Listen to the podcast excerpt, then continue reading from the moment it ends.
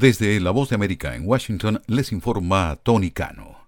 El Día de los Presidentes es un feriado estadounidense que se celebra el tercer lunes de febrero para conmemorar los cumpleaños de los presidentes George Washington, del 22 de febrero, y Abraham Lincoln, del 12 de febrero. Este año se celebra este lunes 19 de febrero. La festividad celebra las contribuciones de los dos presidentes que dirigieron el país durante dos de los momentos más turbulentos de la historia la Revolución estadounidense y la Guerra Civil. Muchos también celebran los logros de los presidentes estadounidenses en general. La mayoría de las oficinas gubernamentales y muchos negocios no esenciales permanecen cerrados durante este día festivo.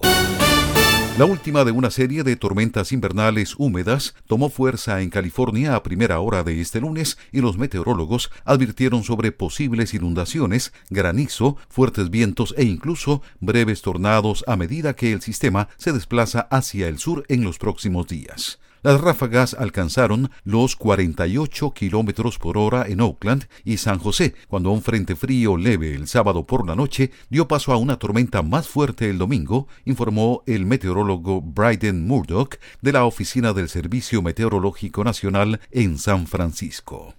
Escuchan una producción de La Voz de América. El expresidente de Estados Unidos, Donald Trump, deberá pagar 354,9 millones de dólares en multas por exagerar fraudulentamente su patrimonio neto para engañar a los prestamistas, dictaminó el viernes un juez de Nueva York. Esto pone en peligro su imperio inmobiliario, señalan los analistas. El juez Arthur Engorrón también prohibió a Trump actuar como directivo o director de cualquier corporación de Nueva York por tres años.